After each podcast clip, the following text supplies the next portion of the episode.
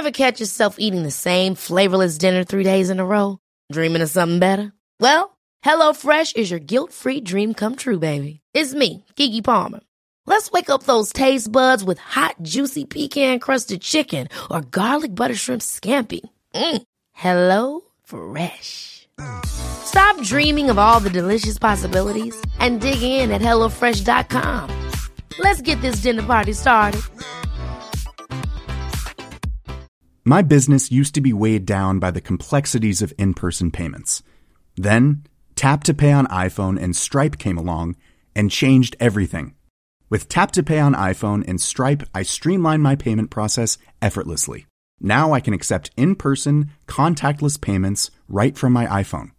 No extra hardware required. What's truly remarkable is how I can cater to all of my customers' payment preferences. Whether they're using cards, Apple Pay, or other digital wallets, Tap to Pay on iPhone and Stripe ensure a smooth checkout experience every time.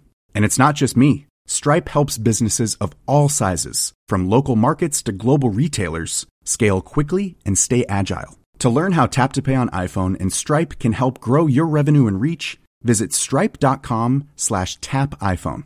Many of us have those stubborn pounds that seem impossible to lose, no matter how good we eat or how hard we work out. My solution is PlushCare. PlushCare is a leading telehealth provider with doctors who are there for you day and night to partner with you in your weight loss journey. They can prescribe FDA-approved weight loss medications like Wegovy and Zepbound for those who qualify. Plus, they accept most insurance plans. To get started, visit plushcare.com slash weight loss. That's plushcare.com slash weight loss. An Erios original.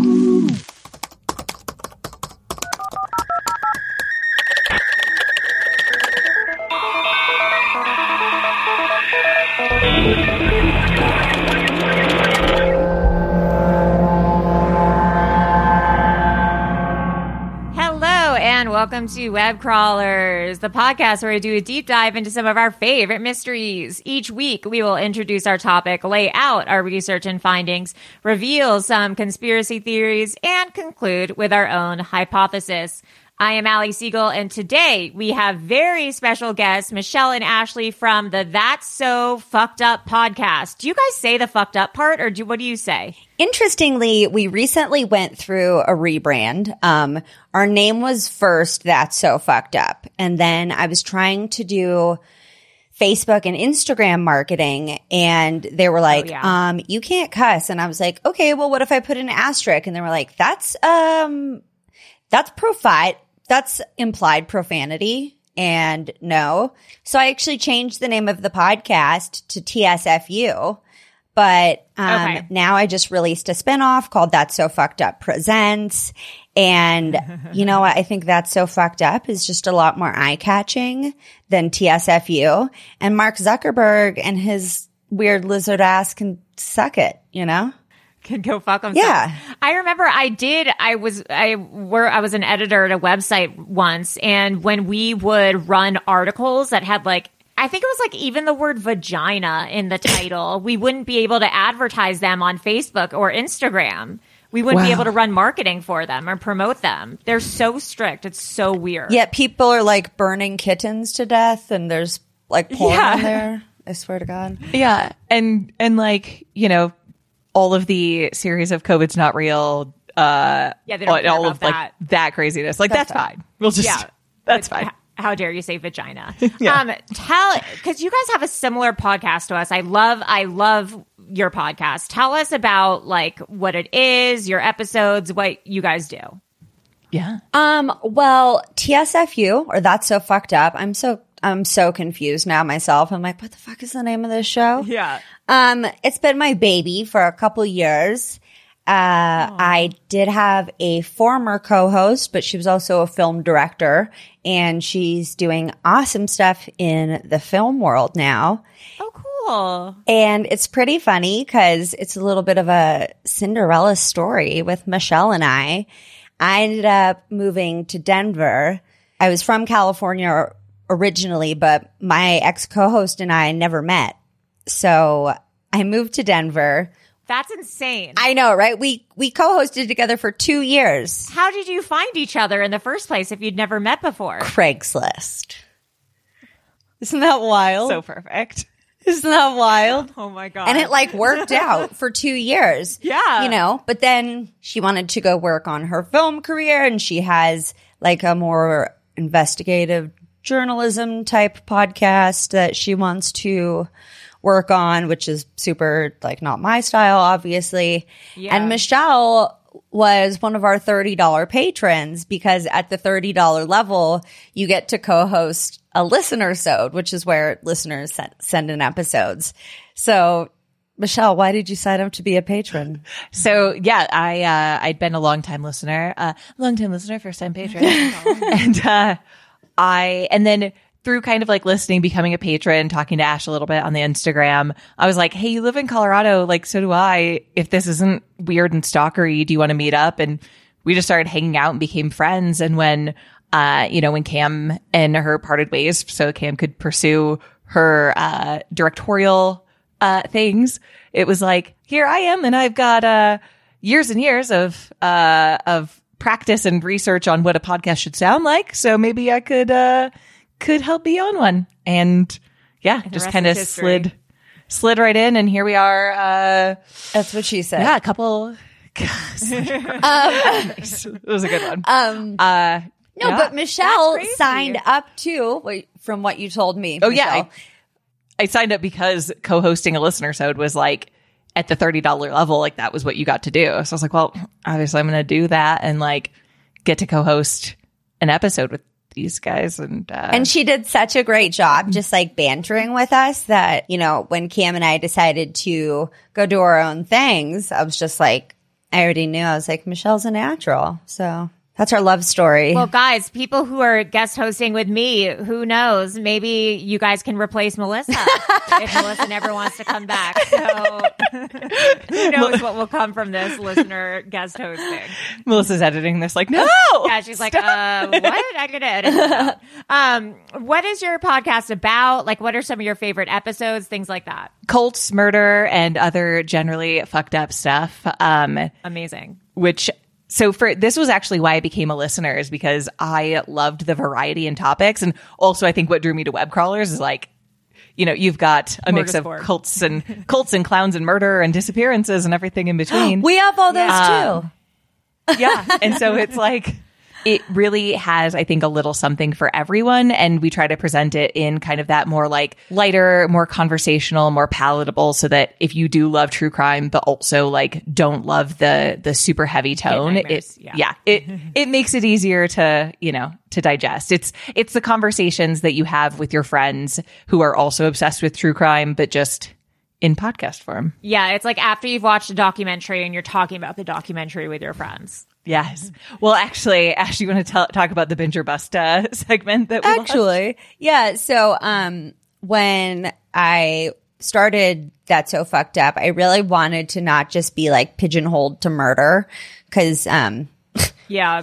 I don't know. Murder's like so basic, you know. But like, I wanted to be able to talk about fucking shark attacks and just like weird ass shit, just whatever the fuck Yes. I want. Anything that makes you go, Jesus Christ, that's so fucked up. We we try to keep it pretty open and do what we want on the show. So we started a new segment called Binge or Bust, where um every other week I basically just break down a documentary for Michelle. I tell her kind of exactly how it goes. I love that. that is so great. Which uh Ash, you've got we've got House of Hammer coming. We're recording that Friday, right? Oh yeah, I saw you guys did House And they- of Hammer. It's a doozy. Yeah. It's Yeah. a doozy. I'm only on Yeah. episode one right now because I'm trying to stay fresh. Yeah, as always. It's, uh, it's an interesting one. Um, well, if people want to listen to your podcast, what do they search? TSFU or? Yeah, I think TSFU or That's So Fucked Up, it'll come up on either of those. Okay, good. Yeah, any Spotify, Apple Podcasts, wherever you listen to podcasts. Awesome. Okay, guys, we'll definitely get into uh, that. Now, I am so excited for your main episode. Guys, take take the reins. You you are the Yes. captain now. Woo! Uh, Let Look- us know. look at me. I'm the captain you now. Are the captain now. Get into it, as we say. Let us know what your episode is about. Excellent. Um, so we are going to be talking about Terry Hoffman. Um, and she is a cult leader of the conscious development cult. And, uh, so she's been attributed to at least 10 mysterious deaths. So in thinking about, you know, in the spirit of web crawlers and the do the research and let you come up with your own theories, we thought that a podcast with some mysterious deaths would be the right way to go. And one of those deaths happened in um, Ashes in my home state of Colorado. So Oh, fuck. A little bit of a home tie. That's crazy. The the guest from yesterday, the murder happened in her hometown too. No way. It's Yeah, this is a real fun hometown thing. So Terry Hoffman was born March 21st, 1938 in Fort Stockton, Texas, uh, into an impoverished family. Father was an alcoholic. He was rare- rarely around. Their family didn't have a lot of money. And so, like, of course, because she was poor and her father was an alcoholic, the kids made fun of her in her neighborhood. Cause like kids are So nice.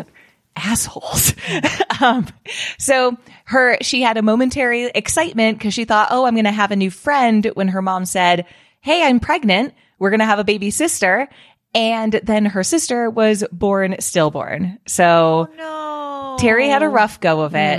Um, but at four years old, she claims she had a vision where three men in robes told her that she could do or be anything that she wanted if she just wanted it badly enough. And that when she was troubled, she should just pray to God and he would listen. At 4 It was three men or 12 men. Sorry. That's It was three men in Three men. robes. Yeah. that sounds like some And, like uh, wasn't there three apostles or something?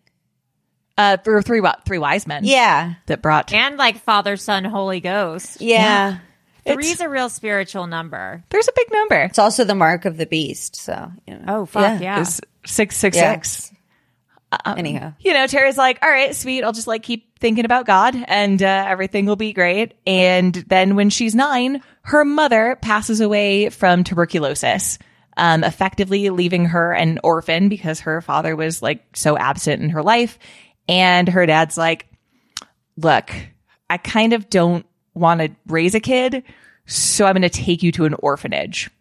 So like, How do you do that nine. after nine years? It's not like it's Nine been a couple years and like They've like lived a whole, lot, like almost a whole decade with you. And you're like, yeah, you have a whole ass kid. they're like, you're like, this is kind You're of like, a I just- lot. you're really harshing my vibe here. So have fun. Um, but while she was at that orphanage, she, she like got really close with this nun who I didn't realize Lutherans had nuns. The more you know. And, um, the nun taught her about like metaphysics and the Akashic records, which have you guys heard of the Akashic records before? I have. I've had my Akashic records read. I'm not. Stop it. By who? Oh, wait, wait, tell us more. some I've actually had my Akashic records read twice just by like rando psychics uh and like Akashic record readers. I listen. I'm woo woo in that way where I love that stuff. I don't think is it real? I don't know. I do I think that there's a human there's people on earth who who know all the mysteries of the universe? No. But sometimes you get pearls of wisdom from it. I don't know. Ellie, I keep manifestation cards and um, a set of Leo crystals next to my desk. So like you don't have to be about worry about being too woo woo around here. um, well, that's awesome. Yeah. So it's like it's kind of and so correct me if I'm wrong, Ellie. It's kind of like the the whole record of like the past and present and future of the universe and all of the people's roles And it. Was just like your past lives and stuff? Yeah, it's like essentially Akashic Records is they believe that like or the belief is that you the entire uh, story like your fate is written in a book. Like your your past lives like your present life and all your future choices are already written. And these people believe they can tap into the akashic records and tell you like about your past life your what your current life is going to be what your future choices are going to be i i don't Oh my! Oh my red. It's really Okay, interesting um, because Terry actually reminds me a lot of Teal Swan. Like as you listen to the swan story, vibes. yeah, you'll totally get teal swan vibes. Um, I just want the hookup for who can read my Akasha records. I will so email you. I will email you who did. it. this is what I need. This is what I need in my life. Um, but only if they're good. Um, so I liked them. yes, excellent. So she also, while she's there, she learns about reincarnation, and that really kind of shaped how, like, her perspective on life and death. Um, again, I find this super weird because reincarnation totally doesn't mesh with like Lutheran Christian beliefs. But Yeah. I mean, I don't know. This is kind of Terry's account of like what happened to her growing up, so we can, I suppose, probably take it with a little grain of salt. But Yeah. it makes sense that she would cling on to this because like one she's like oh i've paid my penance like i'm only nine and my life has been this hard like i'm clearly saving up for something good in a future life and two apparently she was kind of like yeah all these kids who are bullying me just wait till get they yeah they're gonna get it they're gonna come back as like a caterpillar or something Wait, I'm I'm sorry. about who this rogue nun is. Oh my god, that is so funny. I was gonna call her the uh, the rogue nun as well. First of all, I was like, whoa, just like renegade nun over here. Yeah, What? Uh, like a plant or something. What's so bizarre? she's like hey i know we talk about this stuff in church but like let me tell you the real what's up What's really going on? let's read your akashic records don't worry about heaven or hell because it's all about reincarnation But can I also say that, like, as my understanding works, you don't get karma points by having bad things happen to you. You get karma points by doing good things. doing it yes. it's you know Terry, I don't know if you understand karma. she's just real hopeful she's nine Well, fair enough, fair enough. I mean, but get, grow up, you know? grow up Terry. read a book terry uh so she basically starts believing that she is special and begins to believe that she is Teresa of Avila, who's a nun from the 16th century that was known for being a mystic, and she believes she is the reincarnation. So, like, at nine, at nine, the year that I was like putting on dance routines of uh, Hit Me Baby One More Time and like pretending I was a Power Ranger, she's like, I'm a reincarnated nun. Yeah, this is That's me. interesting. Life Intense. What year is this again? Like what?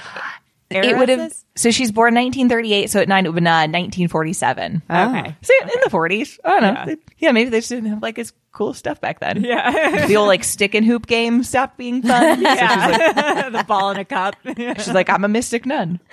Um, so two years later, she's 11. She gets adopted by a couple from Dallas and is renamed Terry Lee Benson. They move her to Dallas. She's like super stoked on just living a normal, like middle class lifestyle. They give her attention. I guess she like had a little bit of um, some squabbles with her adopted mom because her mom was like, why isn't this girl like assimilating into our family as quickly as I thought she would? yeah. But, you know, overall, it's, I mean, way better than what she had. And uh, until at 14 years old, when she's kind of having some of these struggles and things with her family, and she meets and begins dating 18 year old truck driver John Wilder. At So, 11? Uh, at 14. Okay. So she's lived with the family for a couple years, and at 14, she meets John Wilder, truck driver. I'm all, oh, He's okay. 18. Like, that's fine.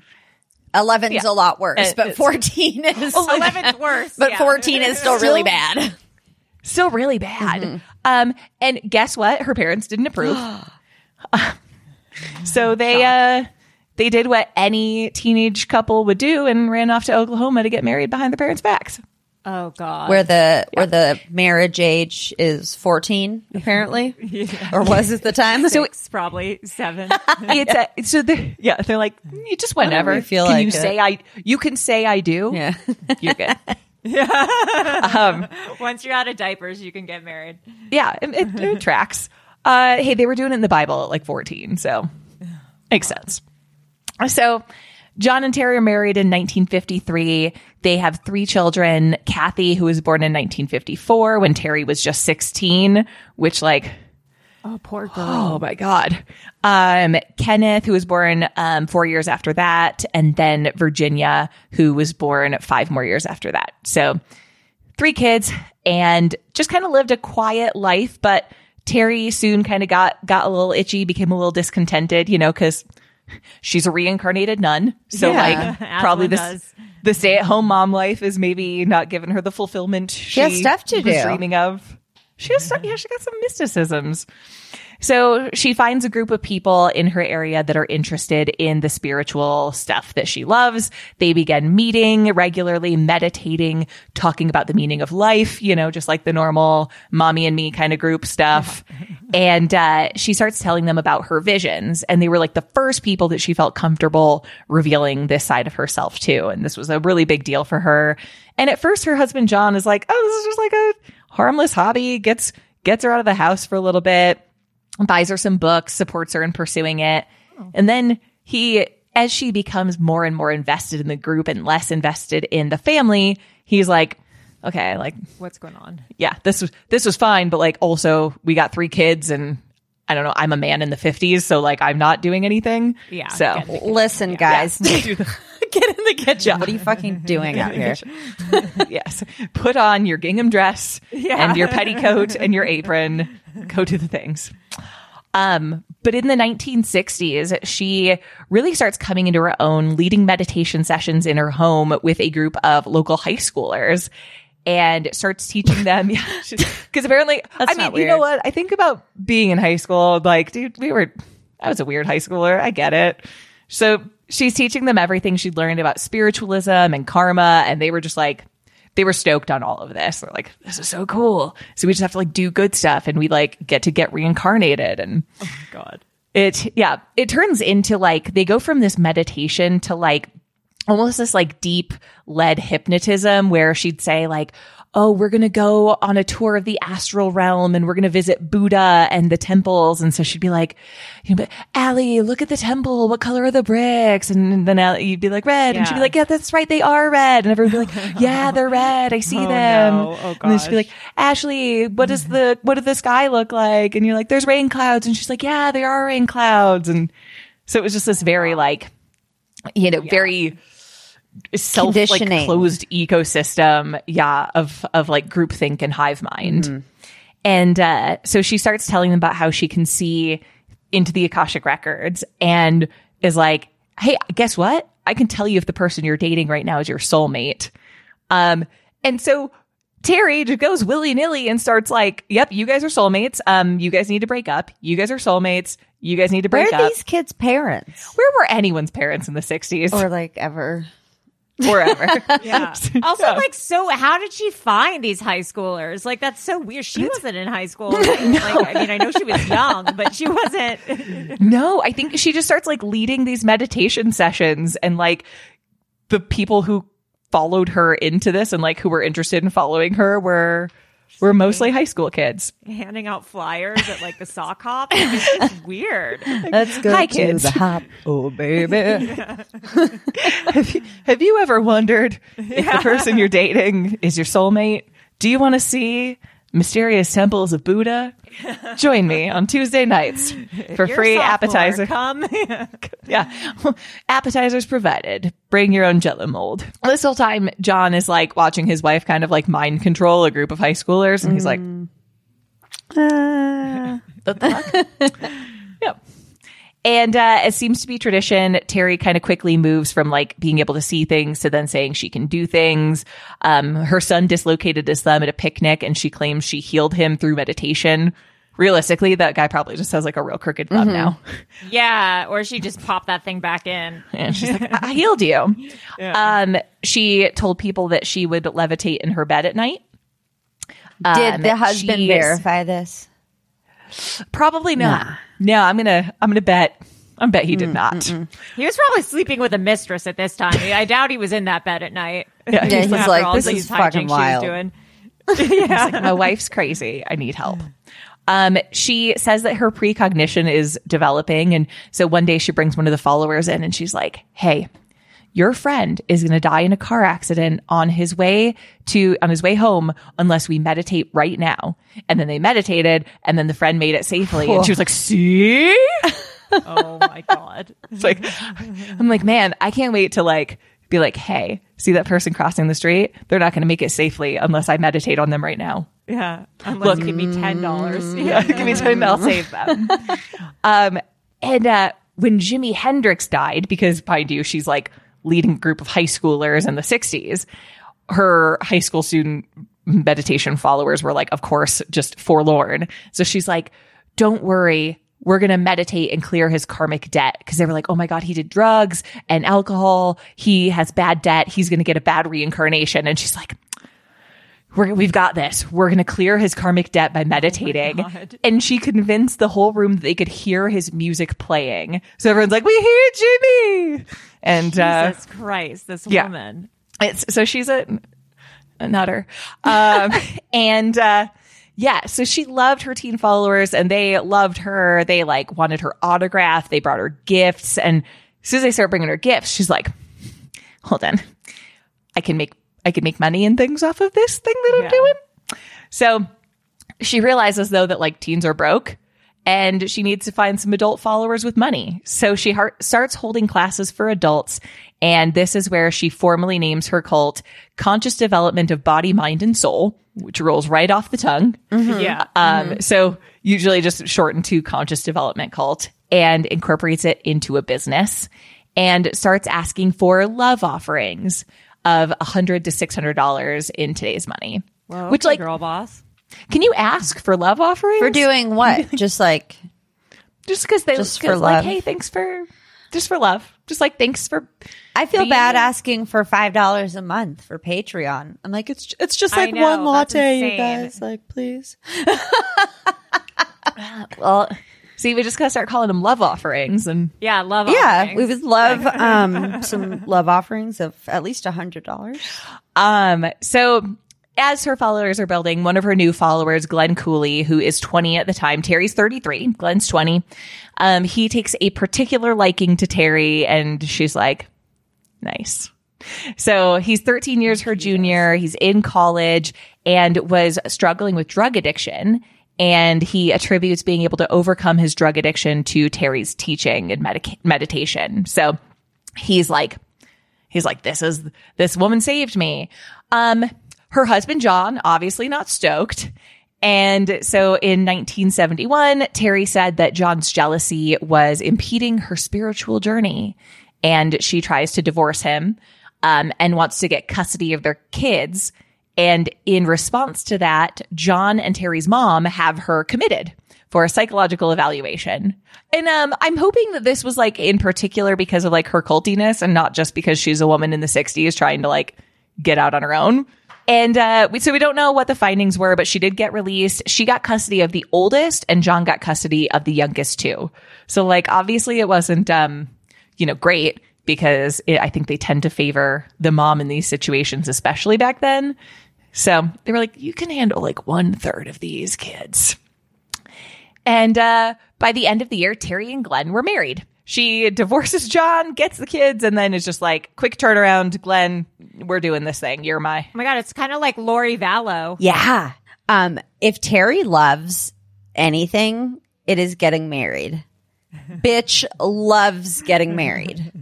It's like her fave. She, uh, so they get married and he idolized her as like his spiritual leader and guide and like she's loving that. Um, and so they are seen as the spiritual power couple. And even though they're asking for these love offerings, she is, she's like, I want more. So they start this company called CD Gems, um, which is uh, Conscious Development Gems. Um, and so she, it was like homemade expensive jewelry. She and her followers made the jewelry, but then she also told her followers they needed to buy it for their own protection.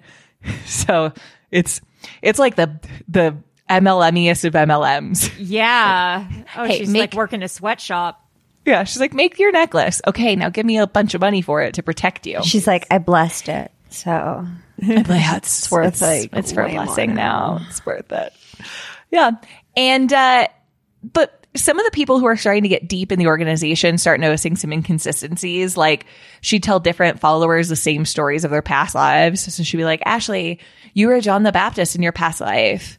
Allie, you were John the Baptist in your past life. And you guys just both walk away like, hey, this is great. Uh-huh. Oh, yeah. John, yeah, I'm John the Baptist. They start noticing like she's plagiarizing other people's work in her lectures and that she doesn't have any financial differentiation between the group's money and her own money. It's just one big pot of money, um, which is not great.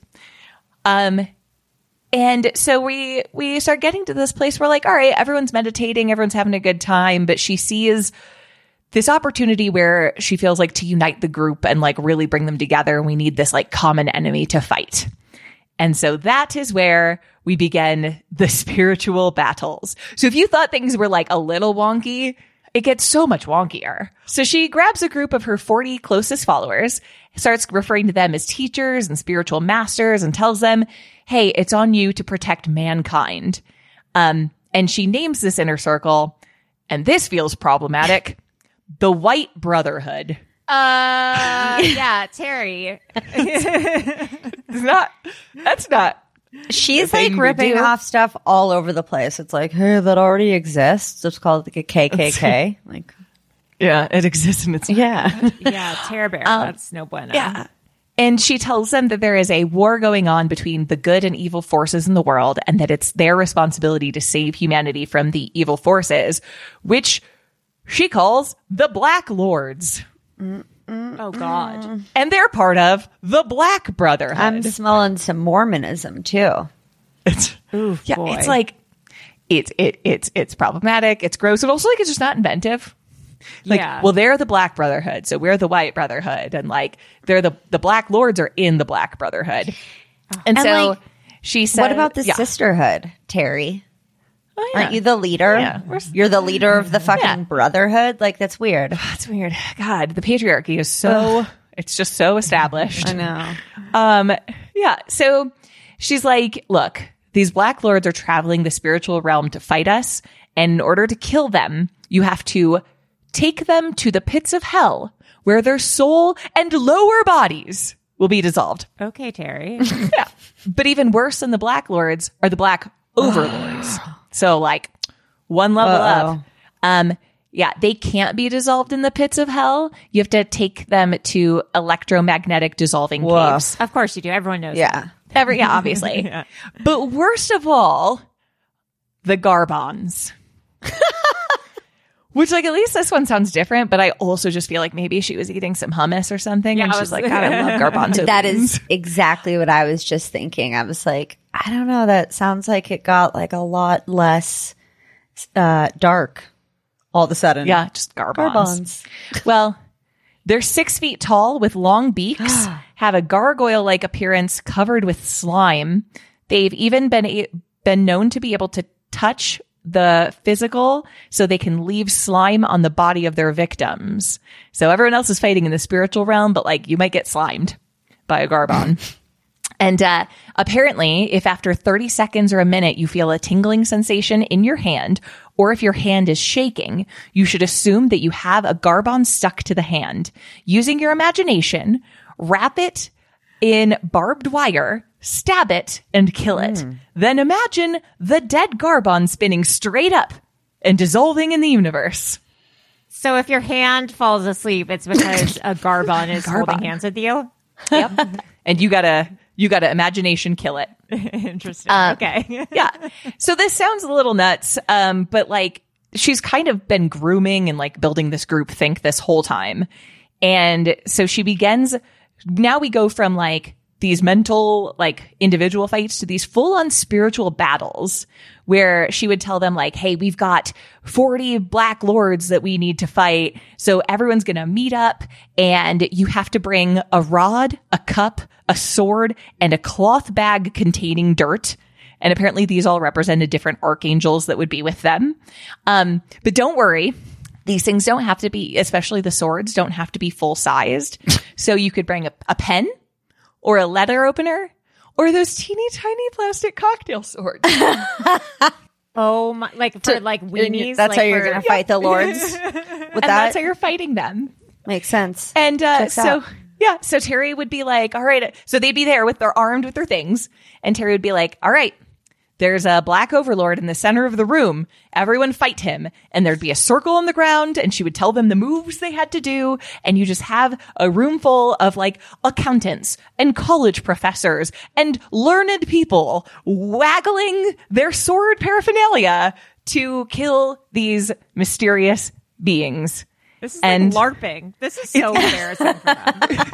So this is really embarrassing. So embarrassing. this is like I'd be really embarrassed if I were you, Terry. and then at the end, she would tell them how many they had killed, and apparently they were just always behind. It was always just like, oh, they're they're still gaining on us. Um, and at this point, a few people are like, you know, I was with you. I don't think I can do this this anymore. And so Terry then told everyone that if you defected or didn't follow her wills, then you were going to be uh, a vessel of the Black Lords. So She is just checking off all the cult boxes. Yep. And so this is where our mysterious deaths start happening. So in 1976, Terry decides she's done with Glenn. Um, he'd been saying, I guess, that he was kind of over it, and she beat him to the punch. Divorce went super smoothly. Everyone was like, great, Glenn will still be a part of the group. Like they're still, they're still on good terms. They're just divorced. And all of a sudden, on February 2nd of 1977, Terry calls two of her close friends and followers, Don and Alice Hoffman. Terry says she found a note from Glenn leaving all of his money and possessions. Um, and in this note, he, of course, asked that no one contest this, um, leaving all of his possessions to Terry, you know, That's yeah, that's just in case. and uh, she's like, "Oh my god, you guys, this is so weird. I'm worried Glenn may have done something drastic." And so they drive to this um, his parents' cabin, and they find him in bed, foam coming out of the edges of his mouth, with a half-finished beer and some loose pills next to him. And it appeared he had committed suicide. But at his funeral, Terry starts telling all of their followers that this was the work of the Dark Lords and that the followers needed to commit even harder for their own protection and to save humanity. Um, and then a mere five months after Glenn's death, Terry married a different follower, Ben Johnson, and uh, thankfully she had all of Glenn's money and possessions to help them comfortably start their life I didn't even know about Ben. Like I, I mean, I'm up Oh. to. By the time we get to Mead, we're up to Don. I don't. I don't even know Yeah. this Ben character. Ben, you know, we got Ben. Ben isn't a big, strong character in the story, but he's there. Jesus. Um, so as Terry's building her empire, she uh she gets this new follower, Sandy. So she's like, "Hey, I need someone who is like really financially padded to help back some more of our work." Finds Sandy Cleaver and uses Black Lords and spiritual battles to manipulate Sandy into becoming one of Terry's strongest supporters. So uh, Sandy's wealthy from a trust fund from her parents passing when she was younger. So she's bankrolling conscious development. And Sandy's husband, Chuck, is like, this lady's nuts and she's scamming you out of your money. And Terry's like, or, uh, and Sandy's like, um, that's some non-believer shit. And now I'm going to divorce you because you are impeding my spiritual growth. Duh. oh my god. So she divorces Chuck, and they had a daughter, Devereaux, who at the time is 13. And Sandy gets awarded custody, custody of Devereaux. Oh no. And Devereaux, as any 13 year old with a crazy mom would probably be, is like, I don't like this. This is embarrassing. Uh, you are embarrassing to me. And Terry sees that and is like, no, Devereaux is a vessel for the Black Lords, and that's why she's acting like this. And so Sandy was like suspicious of her own daughter. So sh- Sandy would leave her daughter for extended periods of time with a maid while Sandy was off on retreats and fighting these spiritual battles. Um, now but- we're definitely getting Valo vibes. Yes, 100%. Yeah. Also, like NXIVM vibes. The like, I need to find someone rich to fund my lifestyle. Like, she's just cherry I mean, I picking. All cults. yeah, she's like, I like this. a little of this cult, a little of that. yeah.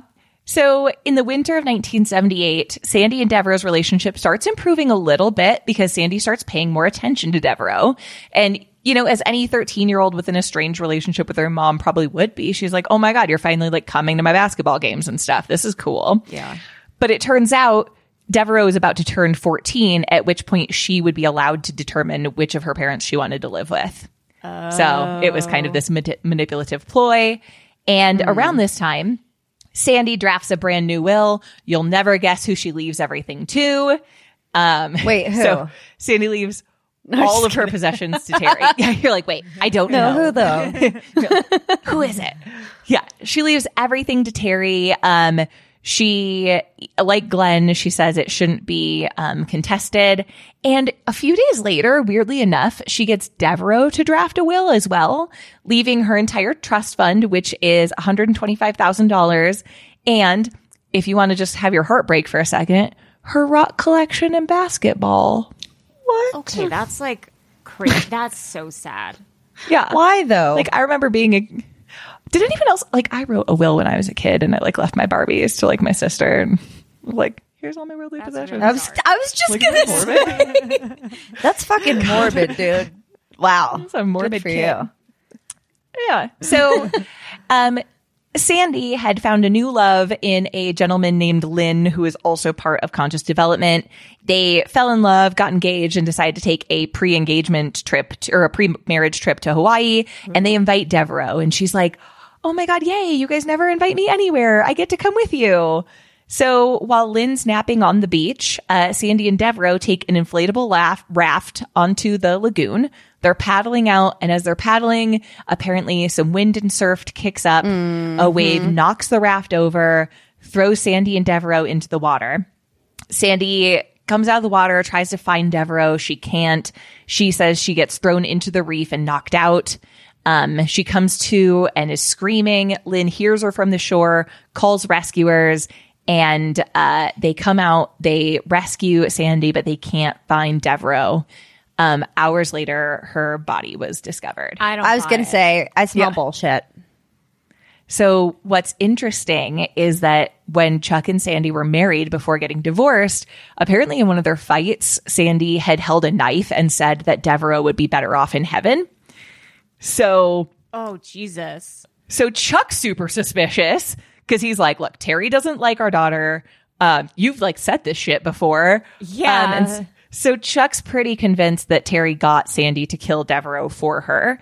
Um, and you know, Terry had convinced Sandy that she was possessed by the Black Lords. So like it stands to reason that she might have thought she was saving Devereaux.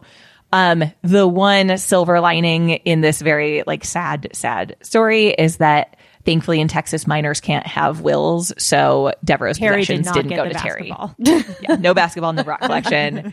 Yeah, The rock So- collection stayed with Chuck. with Chuck. Yeah. So there's the first two of the mysterious deaths, and that's where uh, I'll hand it over to Ash.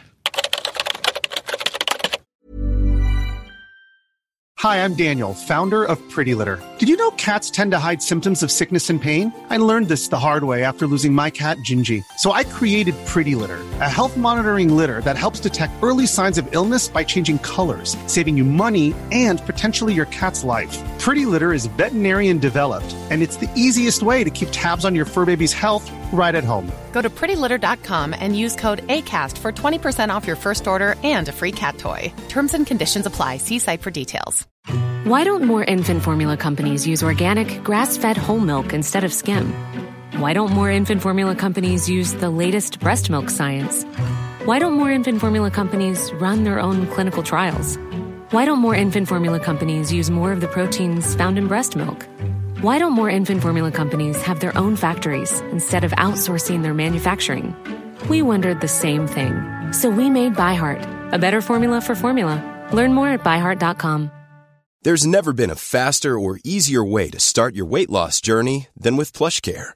PlushCare accepts most insurance plans and gives you online access to board-certified physicians who can prescribe FDA-approved weight loss medications like Wegovy and Zepbound for those who qualify. Take charge of your health and speak with a board-certified physician about a weight loss plan that's right for you. Get started today at plushcare.com slash weight loss. That's plushcare.com slash weight loss. plushcare.com slash weight loss. Are you ready to keep this fucking train rolling? I'm on the edge of my seat. Okay. Well, here we go. All right, mm-hmm. So, how do you feel about bloodletting? Because that's what we're going to talk about first. Is that like leeches? Is that like when you? What is bloodletting? In this case, it, in the past, it was leeches, which just like, oh my God, that sounds like the worst fucking thing Yeah. in the world.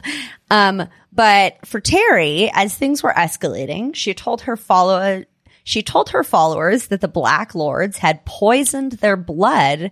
And at their next meeting, they were informed that they were going to start bloodletting. Otherwise they would die. So they were like taking needles and like just Ugh. Donating Oh, oh, blood, so gross. which I can't do. like, no, yeah, I'm scared. no. No, I would have been out in, in this exact moment if I'd made it this far. Well, by mid 1978, she went from over a hundred followers to just a few dozen. so I think maybe a few They're like- people were like, You lost me at the blood. Yeah. the deaths that are happening. Yeah, it's getting weird. So Terry informed her remaining followers that she was constantly warding off the toughest of the Black Lords to protect all of them, which was causing her constant pain that could only be remedied by precious stones. Look, you guys, if your girlfriend starts buying up precious stones like like no other, watch out. Oh my god, that's so funny. there As go. Michelle holds up like, yeah, her pile of Stones. There's no black lords in your my house. precious. the mysterious deaths continue. And next is Kenneth, Terry's son. A few months after, just a few months after Devereaux's death, her son Kenneth died after falling from a building on a construction site. It sounds like a freak accident, but weirdly, his life insurance benefits and savings were all left to his wife and kids. No, I'm just kidding. Terry. so it's Terry. That is crazy. So this makes three people in two years who died suddenly, uh, leaving all of what they had, or if not very large portions, to Terry. I mean, that's like not normal. I would start to get suspicious. I think at this point, I'd be like, "That's kind of a lot." Yeah. Because I mean, like, no matter what religion or spirituality you are, it's I don't. I mean, I I I'm not a religious person, but I feel like it's abnormal to leave your entire savings to like your church or your temple, like or like even more than that, like an individual like rabbi or um priest or something. Like, I think that that's you don't do that. Yeah, they weren't leaving it to yeah the conscious development. They're like Terry Hoffman. Yeah, that just feels. Oh, this is bad news. Bad news bears. this is bad news. So she says bye bye to Ben uh, in 1980. And she informs her followers of this via newsletter, which I thought was a fun way to make an announcement. that is cool. like, hey guys, hope you've had a great summer. So, um, me and Ben are no moss. accepting love donations. I imagine like one of those newsletter templates on like Microsoft Word, like the original, like old school templates. Clippy pops up. He's like, "Looks Yeah. like you're making a newsletter to inform your followers of your recent divorce. Do you need some help?" Would you like to use the cult leader template? yeah. So she marries Don Hoffman, and this is super awesome because um, he's a follower, and he is actually married to Terry's good friend Alice. But Terry and Don decide that they want to hook up, so Alice gives them written permission to get married, like ASAP, and leaves the cult. She was threatened. She was definitely threatened. Terry's like, "If you stand in our way, the Black Lords are poisoning your blood, and uh, You're just gonna need to get out of here." Yeah, she's like, you know what? Yeah, I think I'm just gonna go. Just have them. Yeah, you Yeah, can have have, them. you know. but there's there's a thousand fish fish in the sea. This is a little pattern that we see. Don later becomes convinced that he has terminal cancer and commits suicide in 1988. Weirdly, again, he left his money to Terry. Um, people love leaving money to Terry. It's Oh Jesus. I don't know if she's like having them write these wills at gunpoint or just like mental gunpoint. Like, Yeah, how do you even start that conversation? Like, hey, honey, like let's redo your will and leave everything to me. Like, what is that? Or is she like hypnotizing them? Like, I don't think hypnosis works that way though. So I did one of the things that I heard was like all of the people who were signing as witnesses were members of conscious development. So like I'm one I mean it, it wouldn't be out of the realm of possibility that yeah, they were either super drugged up or that she was like making them fraudulent or something. Like Yeah. if it's all there's not like actual attorneys and stuff involved. Yeah, that's true. She, pro- I mean, like she probably wrote the will, and then the um, what is it called? The people who like executor, not executor, um, I think so. That sounds right. or like those people who like watch, who like have to watch you sign something. Oh, notary. Notary, the notary, like maybe she like one of the people in the cult was like a notary person. Yeah. Oh, That- probably. Very, yeah, very possible. Well, and like, okay, so f- super like weird fun fact. Um, if your will is really simple, you can actually just like write your own will and sign it and like it's legally binding. You can't be like, give 12% of this to this Yeah. person. But if you're like, hey, give everything to my, you know, my partner or my parents or my sister or whoever, like that's, you don't have to even get it notarized. You don't have to go to an attorney. You can just like write it on some notebook paper and Oh my god, that's Hide it under your insane. That's pillow. crazy. So- Uh, Michelle, if you could just go ahead and sign over things, everything over to me tonight, that'd be great. Don't worry. It'll be a great write it hand. Patrons. patrons. We're gonna have a will making workshop on Thursday. Everybody get out a piece of paper just for fun. And then we're going to go to do a wilderness camp out. Amazing. Wow. Did we just This threaten to missing. murder your and our listeners? of course not. We would never. But just leave everything to Yeah. no, you can um you can make that out too. That's fucked up the podcast or uh and web crawlers. Thank you. and web crawlers. We'll split it. Yeah. 50-50 Mhm. split. down the middle. But Perfect. keep it simple, or else you'll need a notary. or else we'll need a notary. mediator. Yep. Um. So this is really sad. Don did not have cancer. Oh my He god! like was fucking fine. Terry. I mean, this isn't like proven anywhere, but I'm guessing old Terry convinced him that he had cancer. oh, for sure. Yeah, and she does. We see her do this again later too. So it's um it's a fun little pattern of hers. So now we're up to the fourth suspicious death.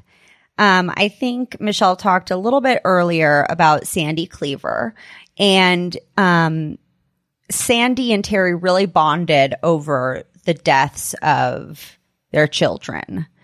So Sandy became like stuck to Terry's side at this point. Um, she gave Terry her house and started paying rent to Terry to live in it.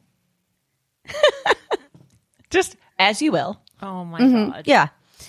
Um, she also took out a three hundred thousand dollar life insurance policy. Um, Good. I think Terry was probably throwing a lot of how to do a will workshops. A lot. Yeah, a lot. Like she was on this, workshops. she was like on, she borrowed it from Scientology. She was like on the street corner, like, do you want a free stress test? And then she's like, oh my God, you have heart disease. It just yeah. Make a will. make right a now. will. I got you. I can see how this, see Totally. see how she did it. She was also told by Terry that she was the, or a former high priestess of Atlantis. And three months later, Louise, Sandy's elderly housekeeper, who did not want to go on this trip, joined Sandy on a trip to Colorado Springs. What up, Colorado? Um, even though this next part's a bummer for a conscious development retreat. Uh, Sandy and Louise had driven off of a 450 foot cliff. Oh my But shout out to Colorado. Yeah, but, but in Colorado. Yeah. yeah, but no, it is very sad. There were no skid marks or anything on the road. So it definitely seems like Sandy They had convinced because oh oh the, and they had taken out a life insurance policy on um the housekeeper. This is fucking bad. how is no one bad. noticing this like where's It's- the fbi or whoever takes care of this shit Yeah, this is. I mean, th- this is so many murders around one or deaths around one person. Like, right? Whoever handles death certificates should be. Like, this is weird. This is weird. this is starting to feel like This a trend. person should have been fired. A hundred percent. hey, hey, Stuart, we got another Terry Hoffman here. Yeah. yeah. That's the fourth. Again. That's the fourth one. Or I guess Yep. it's like a life insurance person. Whoever's giving out the life insurance should be like, why is this woman getting so much life insurance? This feels weird. Yeah. Um, and more people, you know, it's give her life insurance money. Uh, I, I wrote everything left to, to everything left to Terry. Aren't we bored of this by now? It's just like, oh, okay, fucking, let's just put the record on repeat. All right. Everybody Yeah. leaves everything to Terry. We can just assume that at this point. So Sandy's brother was suspicious. He's like, mm, I don't know who this bitch is. And I don't know why my sister would leave everything to her. So he contests the will.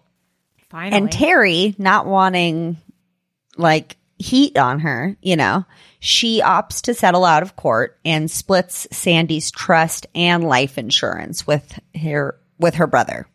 what a nice Isn't woman. that nice? It's like I'll, sh- I'll share. Okay, fine. Halvesies. Yeah, good karma points for Terry. You know what? If Good- good way to if she believed, I feel like something that I often wonder is like, how much are these people actually buying their own bullshit? And if you really believe Mm-hmm. in karma, like, do you not realize that you're like racking up a lot of the bad kind? It's crazy. Yeah, I know. I don't know what these people are thinking. Like she must she must not truly believe it or she believed it at first and then realized like, "Oh, I can make a lot of money and just like this life will be great. Who knows what the next one will be, you know." YOLO Yeah. or yeah. or not. I don't know. yeah. That was kind of the question I was asking myself this whole time was like, yeah, is she like is she a cult leader bought into her own mysticism or is she like a manip- manipulative like I don't believe in any of this, but I'm going to make you all so that you follow me. if you're listening, uh, uh, call in and let us know what you think because I mean it's it's weird like and probably with all cult leaders like do you think they believe or do they believe in the beginning and then just get tied into the ego of it or like what do That's you think? That's what I think. I mean, I think some people Yeah. definitely go out with malicious intent to begin with, but I do think that a lot of people are, you know, they say the path to hell is paved with good intentions.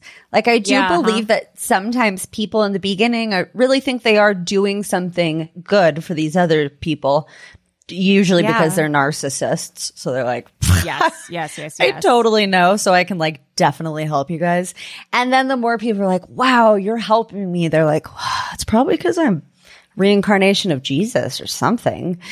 And, and then I think, yeah. Or a it, nun. it just takes off from there. Yeah.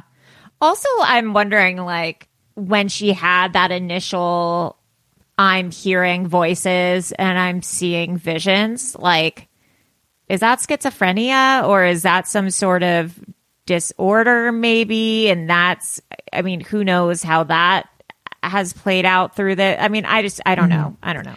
One of the things in one of my um, sources, they were talking about the this phenomena of like sensed presence um, visions, where like if you're in a very like you're experiencing a lot of trauma or like a really hard emotional time, you'll like it's not uncommon for people to feel kind of a sensed presence of like Oh, interesting. oh, someone's with me. You know, people like, oh, oh, like I felt the spirit of the Lord with me, or like I felt like my grandma was there with me. Like, and so there are some theories that like because she had been going through this like really difficult traumatic time, that maybe that vision was like this sensed presence uh, phenomena kind of taking off. So Oh, that's cool. I'm going to Google that. That's interesting. Sense presence. Also, though, she doesn't seem like the most mentally stable woman that I've heard of. fair. So might be some stuff going on, you know, in the back, in the get your cocktail swords, ladies.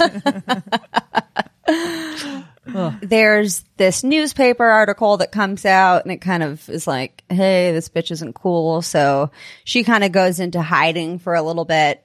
But after the scandal dies down, she like totally rebrands. And man, a rebrand can just like really help a cult leader out. I mean, Yes. Bhagwan going t- t- turning into Osho. People still quote Osho like every fucking day. It's like you know he was a um like a, a cult leader who tried to murder Yeah. people and um, sexually abuse them. But like no, totally. Just like look around you and take a breath in and know that all is well. Osho. Ashley Richards. amazing. That's or what, who, who is it? Wayne Gretzky. Wayne Gretzky, Michael Scott. Oh my god, that's really funny. So she is doing counseling meetings and counseling sessions and small meetings from her house. And she even built a conscious development group in Chicago and an acupressure massage business just to like Oh, good. round it all out. Round it out. Why not? I've heard she was thinking about buying a laundromat for a while, but Yeah. Donut. yeah, shop. just, you know, whatevs. You got to diversify. Exactly. Like Wu Tang said, you better diversify your bonds. You, you guys are like, what? I- they did, though, I swear. not a Wu-Tang head, but I believe you. So she also starts selling magic jewelry again, advising on finance and career changes, writing a oh. book on manifesting wealth. I mean, she's, I don't know when she's Jack sleeping. Yeah. Yeah. She's fucking busy. Um, Boss Lady Terry. Yeah, the book was actually called How to Kill Your Followers and Steal Their Money. Huge hit. Number one times bestseller. Um, I'm really glad she wasn't alive during Instagram. Oh my God. She would have had the most annoying Instagram presence, I bet you. Yes. Yes. wait, speaking of annoying Instagram presence, I want to see if you guys can guess what another move of hers was. Um, what, okay, like what does every kind of like washed up singer or pop star or television show person, like what do they come out with when they're no longer relevant? Um, A reality No, show? Come on. But like they'll have a reality Make- show. Makeup, makeup, Ooh, shoes. makeup. um, You're warm. You're warm on makeup. um, Paris Hilton. Perfume? Yes! Perfume? Perfume? Oh my God. So she totally has her own line of perfume. Stop She's it. got everything. She Oh my God. she's got her hands in all the pies just in case something doesn't work out, you know. This. But for somebody who like believed so much in manifesting, it's like why don't you just believe in like your perfume line or something? Like But she wants it all. She wants the world, Terry. Mm-hmm. She's out of control. I'm trying to find it, like to buy it, but I can't. You're like, I need this. I, I'm so curious about what it would smell like, but I can't find it. It was probably in the 80s. I don't know if you would want anything it, 40. oh yeah, my I have God, a the feeling were they're 40 not years still. ago. Uh, not still in creating production. You know what though? Like if anybody could find that on eBay, you should do it and send it to Allie and yeah, or send it to you like guys. I'm like, one of us. And we could do like a sisterhood of the traveling yeah, perfume. perfume type of thing. It smells different on everyone based on based on your Akashic records. but it, it smells good for everybody though. No matter what your body type is. Oh my god. So uh the deaths continue. you know. But everyone smells. but everybody amazing. smells amazing. yeah. um, one of Terry's followers, Robin, Robin Ottstott, rose to second in command role at some point, but it seems like quite a few people rose to like second in command. I feel like she kind of threw that title out willy nilly. Like, oh, yeah, this is my, this is my right hand man, John. Yeah. Here's, here's my other right hand man, like Bill. And then, I don't know why I'm being so sexist. Robin. And then Michelle, my right hand lady, Allie, Ashley, you know, um, she just like had a ton of right hand friends. So it's like, I don't know. That second in command doesn't sound like it means a whole lot in lot, uh, Terry's world. Yeah. It's like the assistant. Doesn't hold a lot of No, weight. assistant to the regional manager. Are you an Office fan? Because me and okay, me an and Michelle fan, will like yeah. go off all day with these references. I do love, The Office. Yes. Love the office. uh, assistant to the cult leader. So this is sad, but also like really fun. Um, Terry convinced Robin that her soulmate was an invisible CIA agent named George G, which uh, kind of reminds me of like George Glass. Yeah. What? Your soulmate's a, a man named George Tropicana. No, I mean George George G. George, George G. G. He's invisible. He's a CIA agent, and they can never meet because of nat like matters of national security. This is this is the craziest thing she's done, in my opinion. No, no, no, no, no, no. So Robin journals about dinners and long conversations and walks on the beach, everything that her and George did together. Um, oh, Oh she was incredibly happy with her invisible CIA agent. her invisible CIA agent boyfriend. Good Men, her. you can't live them. You, you can't live without them. Am I right, ladies? This is insane. Honestly, some of my past relationships would have been way easier if the men had just been invisible CIA agents. yeah, some of them felt like invisible CIA agents. I get it. Oh God, it's so true. They're like, she's like, it's not this, it's not that weird. Um, so in April 1987, her health took a bit of a turn. She probably had like the fucking common cold or something. But Terry informs her that she had gotten a fatal hepatitis infection from the Black Lords via a banana peel. Okay. So let's just that. Okay. I mean, what's Okay. that? Let that sink in. Like, I don't even. Not Can't even not the expand on that. banana just- itself, like the peel. Uh, it's that's the most powerful part. Everybody knows that, you guys. So uh, later that month, surprise, surprise, really sadly, Robin dies by suicide, leaving a note behind just for Terry, nothing for her son or her family saying that she apologizes 3000 times every day or some shit for like something that she said to Terry the week before that was offensive. Right, Michelle? I don't have the exact Yeah. wording in Yeah. front of me, but But essentially the that. yeah. suicide note was basically like- like, dude, I'm so sorry. I'm so Terry. sorry. Oh Yeah. God. And nothing to her family. Yeah. Jesus that. Christ. So I think she just didn't want to die slowly from the um hepatitis, banana peel. And she felt so bad for, banana. you know, all of the terrible things she was doing to Terry, like giving her her money and just like Yeah, being such her. a bitch, dude. Um, yeah, and like Dawn, again, seeing a pattern, she wasn't actually sick and she left all her money to Terry.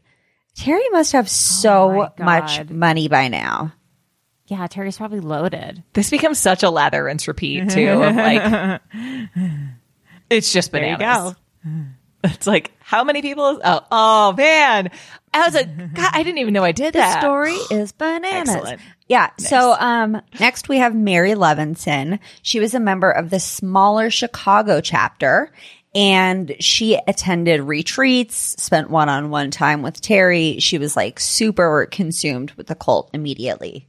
She also believed in reincarnation and was desperate to take the next step in her spiritual journey. She wrote that she didn't feel like doing the soul work that like she needed to do in this lifetime.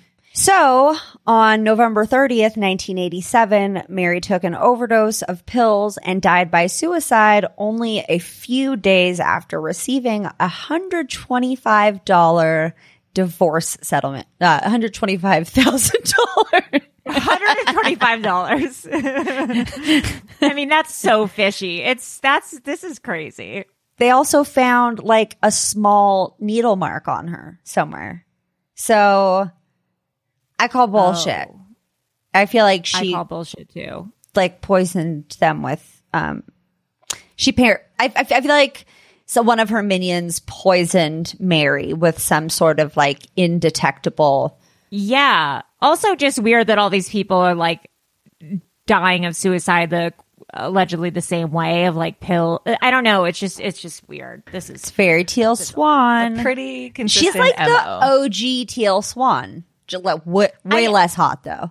Yeah, I googled I googled uh, Terry Hoffman Teal Swan to see if like Teal Swan ever like referenced her, but I couldn't find anything because I was like I, I wouldn't put it past Teal Swan to like quote her or something, but no. You know, I bet she wouldn't give Terry credit, but she definitely stole probably. some of Terry's shit.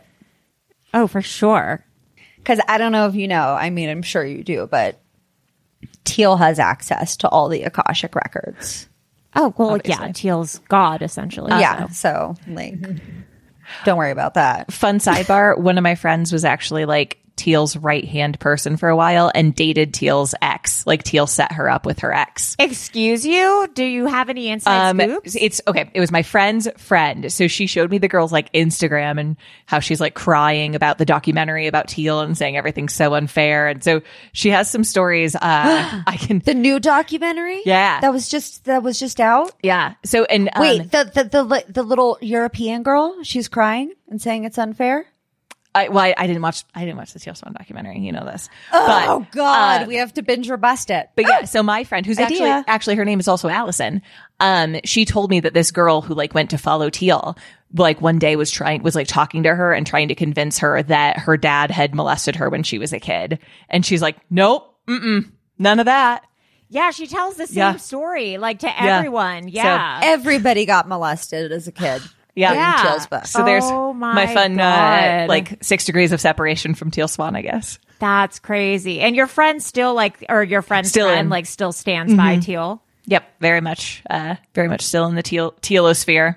Ah, you need to send me the Instagram link because now I need to see if it's the girl that I'm thinking of from the documentary. I'll, I'll text Allison. See if I And then I will tell you about the documentary because I'll probably get- be giving you A the low on low on your friends, do it. Friend. friends.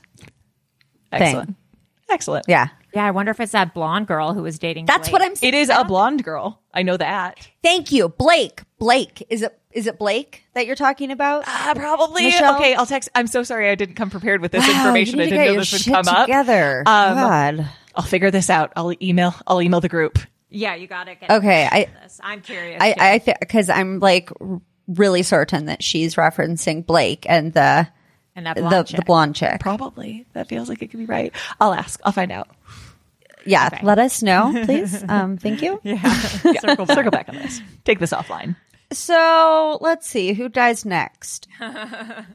okay, so actually now we're um we don't have a death, but we have like a strange disappearance. So Charles Southern, and this is just a few days after Mary's death, and he's another Chicago branch num- member. He goes missing.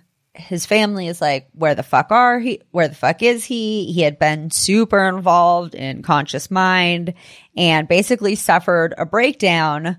So they found him and they took him to the hospital. And then when he got out, he was like, you know, like, I'm done with that stuff. I'm actually going to India because he had been kind of like on this soul searching worldwide journey forever. And everybody knows if you're going to go find yourself, you have to go to India. I mean, like, Yeah, it's the first part of Eat, Pray, Love. yeah. So, like, step one. No, Mich- Oh, it's the second part. It's the pray part. second. Yeah. That you I was did. like, I know. I'm so sorry. dare you? I'm sorry to our Lord and Savior Julia Roberts. Excuse me. The movie sucked. The book was awesome. What up, Liz Gilbert? Okay. Sorry. I just had to like Shout out. throw it out, throw that out there. So, um, he says he's going to India and he becomes uncommunicative for weeks. And they go to his house because they're not able to get a hold of him. And he was supposed to have returned from India for like a, um, a couple weeks ago. And they find his passport sitting on his desk with no India stamps. Like he had never left the country. He also like folded up some black clothes and put like a black hat on top of it, which is like a Nigerian symbol for death, I guess. Oh, really? Yeah. Yeah. Yeah. Who knew? he has never been seen again. There was a unsolved mysteries episode that I watched on him. Oh. And uh, he's just like he had a mental breakdown, then he said that he like wasn't going to be involved in the cult anymore and he was going to go find himself somewhere else and that nobody ever saw him again. oh Sounds like the Black Lords got him. Yeah. Ugh. God damn it. Every fucking time. So now this is okay. So now we're like deviating away from this suicide and money pattern because now we have Jill Bounds, and this is a really brutal murder. In 1988, just four days after Dawn's suicide, Jill Bounds was found brutally murdered. She was a follower of Terry's and deep into the metaphysical, always consulting her tarot cards and astrological charts and just like obviously super into Terry. That was her jam. And um people got really worried one day when she didn't show up for work. So she had decided to leave the cult and like so many domestic abuse relationships, you're actually in more danger often when you leave. Yeah, 100%. Um, yeah. Which is such a like misconception that people are like, why don't they just leave? It's like because Yeah, people don't get it. yeah, uh, they might get murdered. That's that why. easy. Yeah. Yeah. Terry sent cockroaches to Jill's house to like get her home infested, No, which is don't like that. like that. really creatively fucked up. Um, That's insane. Because at some point, Terry had to like ha- first come up with that idea, then like procure the cockroaches, and then take them over to the house. Like that. That that's nuts. That's. I mean, that's. you're like, that is the craziest thing I've heard all day. Okay. it's uh, yeah. now that is bananas. Now that draw, I draw the line Yes. at the cockroach. Everything else, all right. Cock, nope. mm, We are. But hard this- pass. Yeah. Mm-mm. So, like I said, she was found brutally murdered after she had left the cult and been um, had her house infested with cockroaches. And her mom found a strange drawing outside of her house that was like weirdly culty. It had the letter J, a bunch of grapes, an omega symbol, the last letter in the Greek alphabet, and a penis surrounded by several lightning bolts that were often called the satanic S. Well, I know my next tattoo. Oh my god, can we all get matching ones? Please put it on your neck. Please make this a neck tattoo. That's insane. I will pay you a thousand dollars to get that tattooed on your neck. Web crawler patrons. we're, we're gonna start a thousand dollar GoFundMe. patrons. $1,000. oh gosh. So David and Glenda Goodman are our next victims. Around 1988, you know, everybody else has fucking died or been killed. So she's she's got to get some some new people to fund her adventures. So no way. I just sorry. I just googled penis surrounded by lightning sa- satanic, and I I clicked on a link and I. Oh, never click on it. Oh, sorry. sorry for if you heard me say ooh. And if you're watching the video, Wait, It was. I want to see it. no, it's, it was porn. Oh, okay. I mean, I can still send No, it to you if you want. no, no, no, but no, it was. I thought maybe it would be like a funny drawing or something. No, it's porn.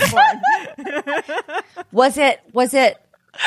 Was somebody like dressed like the devil, like in like red horns and everything? Like, Listen, the thing said is is penis enlargement satanic. So I was like, that's a weird article. Like I wonder. and so I clicked it, and then it was it was a man doing stuff to his. um Oh, my. clickbait. They got you. Uh, Allie, I'm glad that you. got I'm glad that you warned us because uh, this is my day job computer that I use for recording, and I don't need. I don't need IT. Yeah, you don't need that. No, nonsense. reaching out like, yeah. why were you googling? I'm sorry. Satanic penis. Anyways, Oh boy. continue.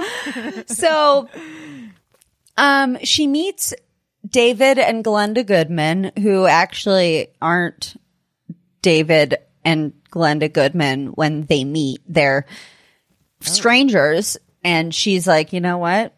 You guys are right for each other. Let's make this a fish. So she like introduces and marries them. Weirdly, they both have a ton of money. Surprise, surprise. I don't hang out with poor people. Like, you, you know.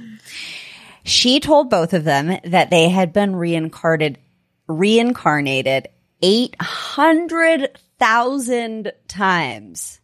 That would be so dis- that would be so discouraging to me and be like, wait, I'm sorry. I've lived 800,000 li- like when, when do we stop this? Yeah. This seems like a lot. Like I'm exhausted. Yeah. Also, the planet hasn't even like humans haven't even been alive for that Yeah. long. Put your have questions been- on the shelf, Allie. Yeah. That's what they say in Mormonism, and that's when we say when we don't know the answer to things. Yeah. yeah. I mean, that doesn't even make Just sense. I feel like it's the black lords that are making you question this. Yeah, Yeah. That's that's true. Yeah, I have a lot of themes. Uh, we gotta Yeah. We gotta audit them. We gotta get them out of you. Crazy. and they even um, apparently used to be Adam and Eve and the Roman god and goddesses, Jupiter and Venus. So That's fun I mean, like them. kind of a big deal. No biggie. yeah. Um, they had intense drug induced meditation with Terry to talk to God. Not gonna lie, but I kind of feel like you're more likely to have a like I talk to God experience if you take drugs first. Seems yeah. legit. As somebody who's like done a lot of drugs in my life, but who is sober now. Woohoo! Oh, hey, hey, queen. Hey, you too. yeah. High five. Air five for people who can't see. Um, I don't do anything worse than smoking weed. Get out of here. Lucy. Yeah, you can't sit with us. Yeah.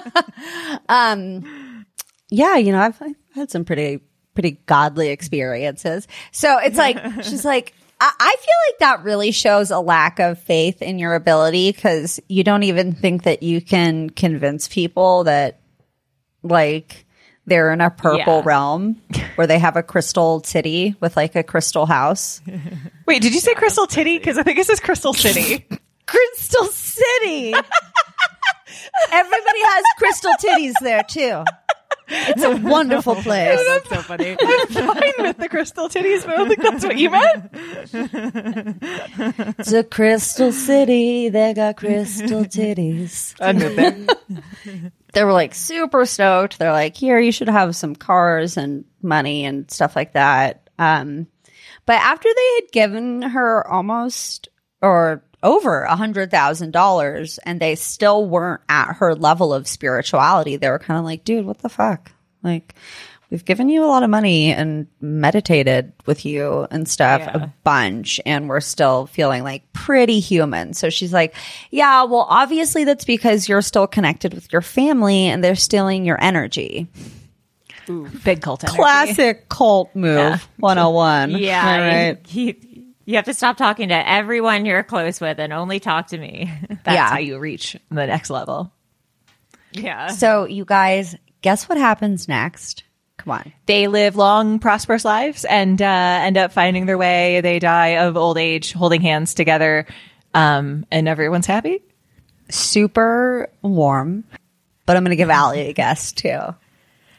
Um, they leave all their money to Terry and then disappear or die in a suicide. Yeah, like a murder suicide Romeo Juliet type of thing. Except for like, I don't know if the crime scene made like a whole lot of sense. There were like two guns and there was like a notebook at the at the edge of at the end of their feet that was like a like a written will that was like we leave everything to Terry. It's all yeah, like Michelle said, that's all you need. Um, so I don't know, guys. I'm feeling a little suspicious if all of these are Yeah, I really don't know if I like this, suicides. Terry. you know. Yeah. So, um, to wrap it up, formal investigations and civil suits finally start to pop up against Terry. Finally, people are like, you know what? Things feel shady around this lady. She's Yeah. a shady lady. that Terry with her seedy gems. and there was no concrete evidence that she was the cause of any of these deaths, unfortunately. Um, but she did go broke and filed for bankruptcy in 1991. But she didn't report all of her assets because she's an asshole. So she got charged with bankruptcy. So she got charged with bankruptcy fraud. She spent a year in prison. I don't think, I personally can't say that I think justice was served. No, 100% no. Um, especially because she got out and changed her name to Terry Keenly. Weirdly kept the first name. I feel like I would have just done a total rebrand. A total rebrand. Yeah. yeah. And then she married um another dude. So I guess we're on to I heard that um Five. fi- five is the lucky number. Lucky number five. Yeah, God. Right? And in 2005, she started selling pictures online of like, she called them angel photographs. They were like fucking stupid. Just think of like any website in 2005 and Yeah. GeoCities. yeah, yeah. And uh it's like, oh, it's can't be seen by the naked eye. Oh. Um and then she died at 77 in 2015. I think she died God. on Halloween. Did she? I think that I hate when I'm not sounds- as prepared as somebody Wait, else. Terry Hoffman did today. No, only just I only because I just googled her. Yeah. Oh wait. Um, yeah, she died October Ooh, thirty first. spooky. Fitting, Very fitting. Yeah. Very spooky. Um, fit, very fitting for an evil bitch. yeah. Also, That's kind of like the only interesting thing about Yeah. her dying on Halloween. I mean, everything's interesting, but that's like the only like actual like spooky thing Yeah. about She's just her. so you know? basic textbook cult leader. yeah. Yeah, such a scammer. Wow, this was crazy. I've never heard of her before, but I love a female Right. cult leader. Someone called in once and was like, "There's no female cult leaders," and we are like, "No, that's not true. There's like a ton of female cult leaders." Um, We're like, we got you. we just don't hear about them. Yeah, I don't think we hear about them as much. So we love a female cult leader. Um, guys, remind us again, uh, like your social media, your where you can find your podcast, all that kind of stuff. Okay, I'll go first. um, so you can find everything on our website, tsfuthepodcast.com. We have bingo that you can play along with our episodes. Um, murder bingo, cult bingo, bing, bingo, fucked up bingo. Um, we also have a page there where you can go and check out That's So Fucked Up Presents. We just did our Colorado Carnage season and now we have New York Noir coming out. Um, and yeah, you can find our merch, our merch store, everything. All right there. Yeah, it's, it's kind of a one stop shop, tsfuthepodcast.com. and at TSU, TSFU, the podcast on Instagram. Um, and we also have a Discord. Would you guys have a Discord, right? I need to join your Yes, Discord. We love our I need Discord. join your Yeah, guys, join their Discord. Yeah. let's all Oh, be in, let's be in all the let's- Discords. Let's all join forces. I love that. Yeah. Oh my God. Discord is so fun. We love our Discord community. They're like, and they like meet up with each other. It's so That's cute. amazing. I love that. Yeah. It's really, Um, What do you- do you have a I've- name for your I've fans? met up with my listeners. Yeah. Because I'm became still. I'm still really small time like that. You know, I'm like, Michelle's like, "Do you want to be my friend?" Is that weird? I'm like, I actually don't have any friends, so it's not. I'm like, weird. I promise I won't single white female you. I'll take you up on it. I would. I just don't think we have Los Angeles listeners, to be honest. Get Like, out know. Of don't any here! You're about to get so many in, like, DMs. Chicago. That's like, bitch, you better have a meetup soon. You just like, I know. you just called yourself out. Oh, wait. And we'll come um, though. That would be fun. Oh, that would be fun. I'd have Ellie come hang out. Yeah, let's do. Allie, c- do we get to do the um the sign off where we change our middle name to a thing that Oh my God, yes. I would love that. All right. So, guys, thank you so much for coming on. Thank you so much for listening. I am Allie CD Gems Siegel. and I'm Michelle uh, cocktail sword for a real sword, Mosier. Oh, this is fun. Okay. um, I'm Ashley Insurance Scam Richards. Love it. So good. All right, guys. Bye. Bye.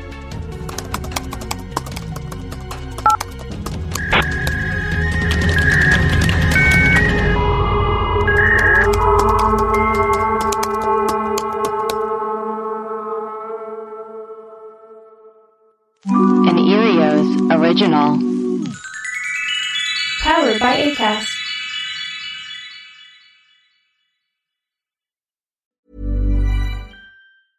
Small details are big surfaces, tight corners are odd shapes, flat, rounded, textured, or tall.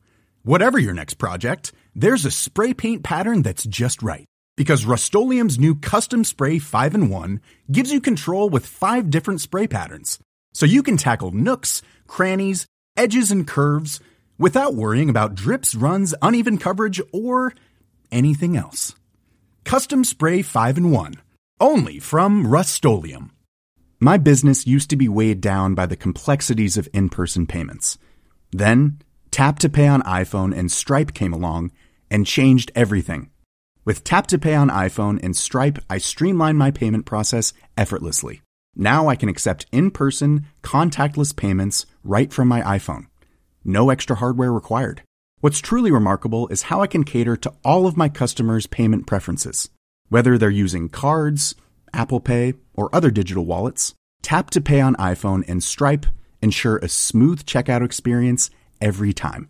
And it's not just me. Stripe helps businesses of all sizes, from local markets to global retailers, scale quickly and stay agile. To learn how Tap to Pay on iPhone and Stripe can help grow your revenue and reach, visit stripe.com slash tap iPhone.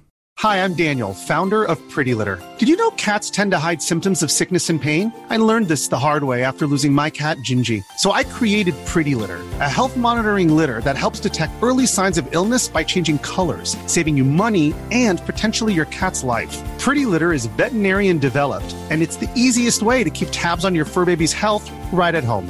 Go to prettylitter.com and use code ACAST for 20% off your first order and a free cat toy. Terms and conditions apply. See site for details.